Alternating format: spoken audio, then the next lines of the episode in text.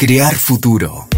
La transformación cultural, financiera y digital tiene un propósito.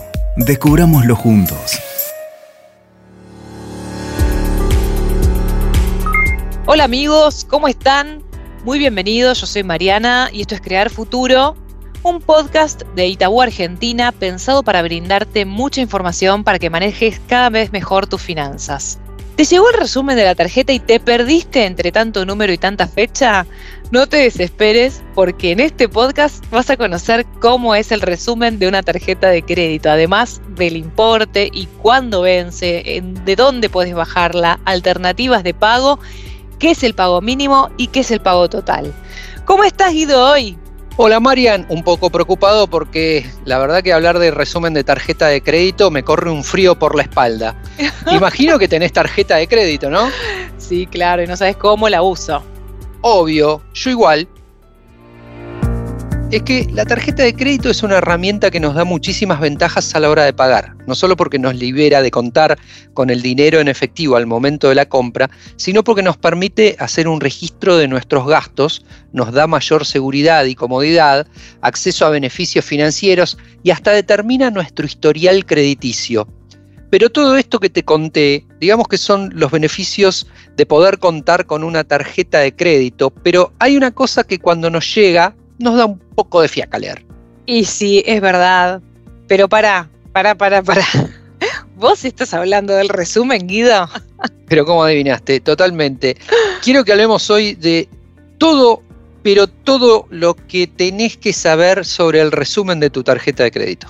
Bueno, acá en primer lugar, lo que te puedo contar es que es muy importante que hablemos sobre qué es el resumen. Básicamente el resumen es un listado de todas las compras que cada uno de nosotros realiza durante un periodo de tiempo determinado.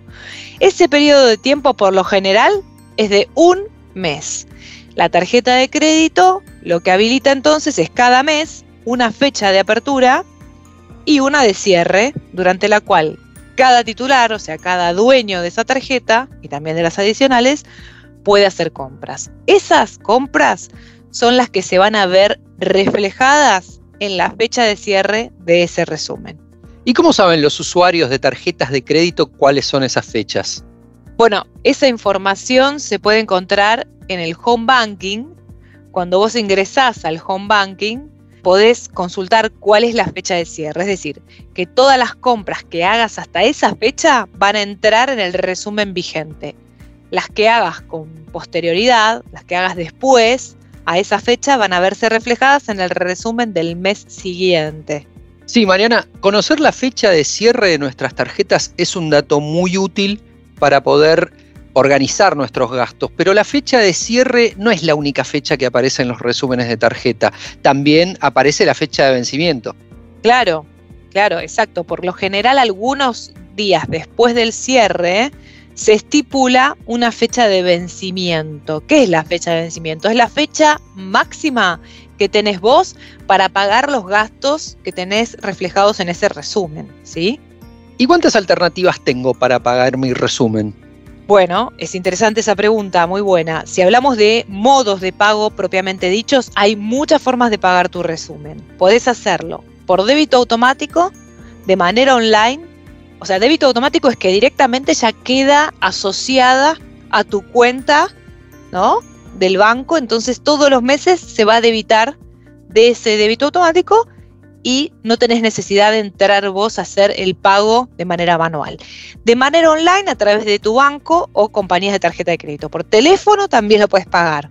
O hasta en persona en una sucursal bancaria o puntos de cobro físicos, ¿sí? No, querés ir. ¿Tenés ganas no hay pasear? Escapatoria. No hay escapatoria. La puedes pagar por un montón de lugares. Y hay una cosa muy importante a tener en cuenta a la hora del pago, Mariana, que tiene que ver con qué pasa si solo puedo pagar el monto mínimo. Bueno, ese es un punto fundamental y hay que prestar atención, ¿eh? ojo. El monto mínimo es una alternativa de emergencia que se puede utilizar cuando el usuario no puede pagar la totalidad de los gastos que hizo en el mes y que, por lo tanto, le aparecen en el resumen. Esto quiere decir que si pagás el monto mínimo, solo estarás pagando una pequeña parte de la deuda. El resto se va a acumular y va a comenzar a generar intereses hasta que se pague completamente. Bueno, prestaste atención a lo que dijo Guido, el monto mínimo es una alternativa si en ese mes no podés pagar, ¿sí? Pero es una alternativa, pero a la larga vas a terminar teniendo una deuda con intereses. Permitime decir, es, para zafar, ¿no? Claro, posiblemente en ese mes por ahí vos no tengas ese dinero, entonces vos necesites pagar el monto mínimo, pero tenés que saber muy bien que a futuro, cuando pagues lo que falta, que es la totalidad del monto que debías de esa tarjeta, vas a tener intereses, porque justamente la tarjeta lo que hace es financiarte el gasto. Entonces, ¿cuál es la mejor opción para pagar el resumen, Guido? La realidad es que la mejor es pagar la totalidad del resumen cada mes. Si no puedes hacerlo, entonces es mejor pagar más que el monto mínimo para reducir la cantidad de intereses que se puedan llegar a acumular. Otro dato que es importante es que en el resumen de la tarjeta de crédito podés ver cuál es el monto mínimo y cuál es el monto total para que puedas decidir. Cuanto más te acerques al monto total y más te alejes del mínimo, menos interés vas a generar por mes y por lo tanto menos deuda vas a tener que pagar. Exacto. ¿Conoces cuál es la importancia de las tasas de interés? La tasa de interés es el precio que se paga o cobra por el dinero que se pide prestado o se presta. Ya sea que accedas a un préstamo o compres con tu tarjeta de crédito, es crucial que calcules cuánto interés real pagarás. ¿Y vos eh, ¿Dónde podés ver el resumen de tarjeta de crédito?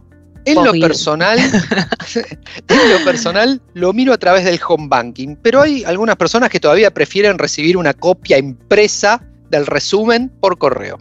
Y sí, también la podés recibir por mail, por ejemplo, para abrirla a veces te pide, en general te pide eh, tu DNI, es muy fácil. Vos haces clic en ese PDF que te mandan eh, por mail y la ves con tu DNI. Ahora, cambiando un poco de tema, ¿cómo funcionan las financiaciones con tarjeta de crédito? Porque a veces tenemos cuotas sin interés y a veces tenemos cuotas con interés? Eso es otro tema importante, ¿no? Bueno, las financiaciones con tarjeta de crédito, es decir, las cuotas, te permiten pagar una compra a plazos en lugar de hacer el pago completo de una sola vez. La diferencia es que a veces se pueden hacer con interés, es decir, que diferir pago va a generar que salga más caro. Y en cambio, cuando se trata de cuotas sin interés, esto significa que se trata del mismo precio que el pago al contado, pero diferido en el tiempo. Por lo general, los pagos pueden ser en 3, 6, 9, 12 o hasta 12 eh, perdón, o hasta 18 o 24 cuotas. Sería muy bueno 24 cuotas, ¿no? O sea, sería como el máximo. Hoy por ahí es menos común verlo, pero podemos llegar a encontrar algunos casos. Fantástico, dos años. es importante en el caso de las cuotas con interés evaluar cuál es ese interés por usar esta opción, por lo que siempre es importante leer los términos y condiciones antes de aceptar cualquier financiación.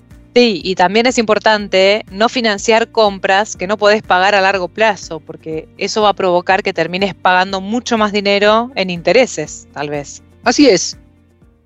¿Sabías que tener una cuenta bancaria te da muchos beneficios?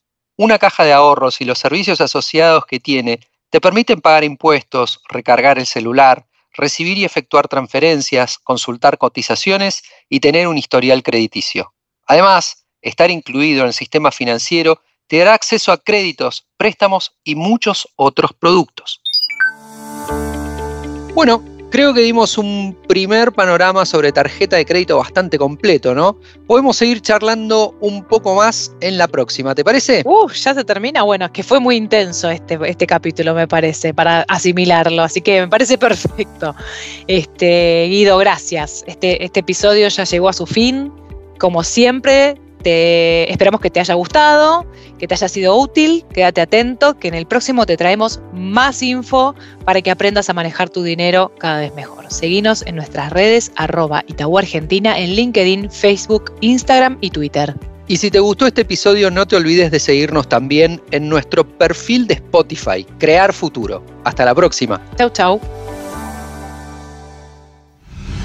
Crear Futuro, el podcast de Itaú Argentina.